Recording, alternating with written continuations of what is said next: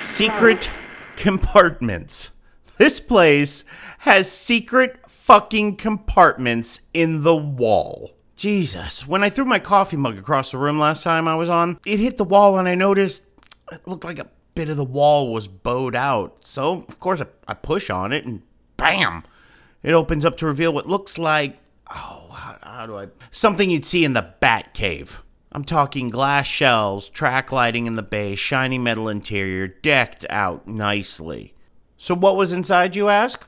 Well, a bunch of SD cards, which would mean absolutely nothing to me, except they also happen to have what appears to be a perfectly functioning laptop. An actual fucking computer.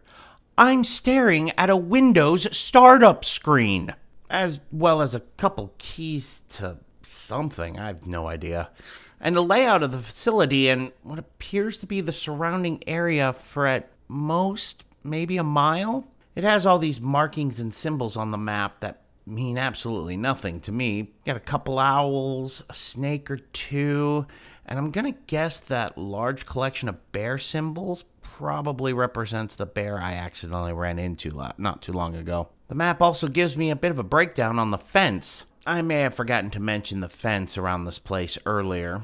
It's about, I'd say, 15 feet tall and surrounds the house in a full circle about 25 feet. I managed to just happen to run into it by pure chance.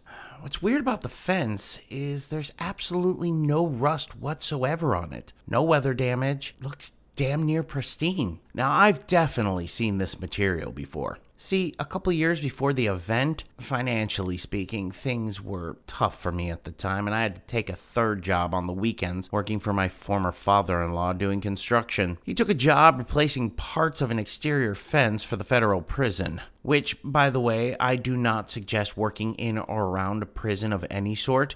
It was, to say the least, disconcerting. Well, obviously not by today's standards, clearly, but you get what I'm going with this. Anyway, the fence was cold-rolled steel with a high oxidized polymer coating that prevented rusting and damage, with the exception of a powerful grinder or long-term submersion into salt water. I'd never heard of it or seen it before, but the warden explained that it was ideal for keeping bad men in and their friends out, and as he put it, Uncle Sam felt his guests were worth the extra layer of protection. It's an insanely expensive product and rather hard to get a hold of. So it stands to reason that this place is beginning to look more and more like a government facility. And the fact that the door was wide open and there were no Revs inside the perimeter means that whoever lived here left recently, which opens up even more questions. One of which I'd like to know is Jesus fucking still up! Fucking axles! Jesus Christ! Oh, fuck. There are three of them. Usually one of these screaming bastards on their own is enough to make me worry, but three? In one place? Now I'm looking at what might be a herd.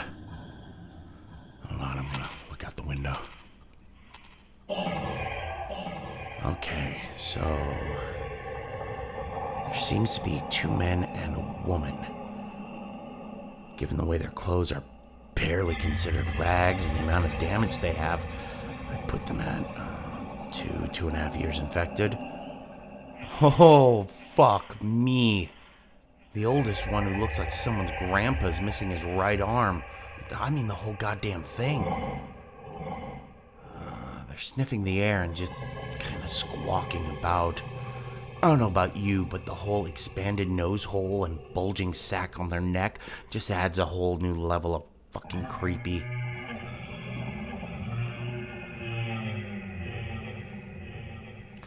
Now, we all know that those vocal sacs grow into their neck during the infection, but goddamn, after all this time, the concept of growing the biological equivalent to a bullhorn on your neck is still disgusting.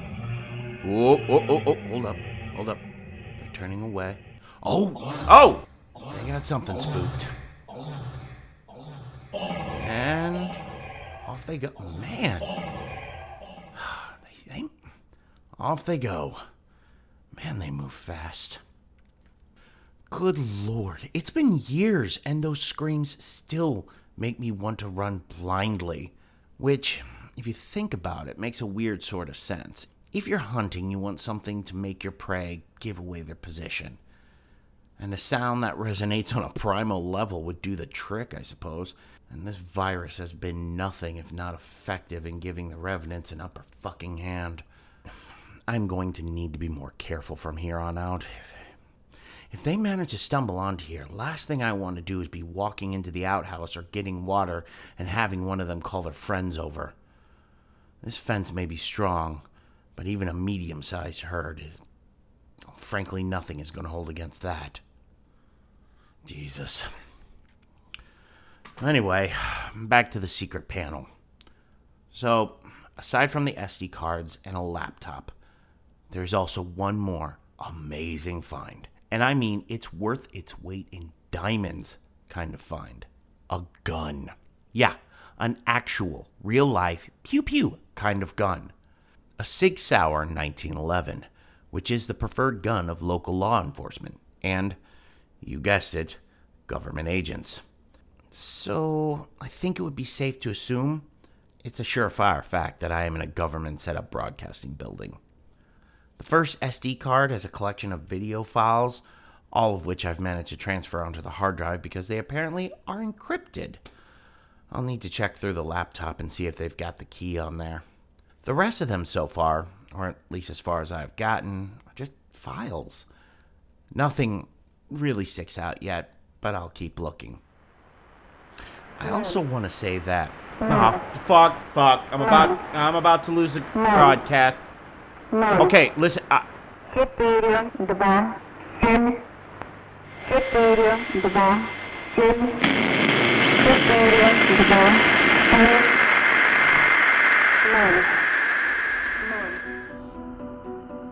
3, Files and Tribulations, was written and performed by Joel Mingle. Today's music was composed by Raphael Crux. You can find this track and more of his music at freepd.com. The Edge of the World Broadcast is a bi-weekly podcast, and like all podcasts, we need you to rate and review on iTunes. It really helps the exposure of the show. Thoughts, comments, complaints? Feel free to contact us at edgeoftheworldcast@gmail.com or on Twitter at edgeworldcast. We'd love to hear from you. Until next time, stay safe.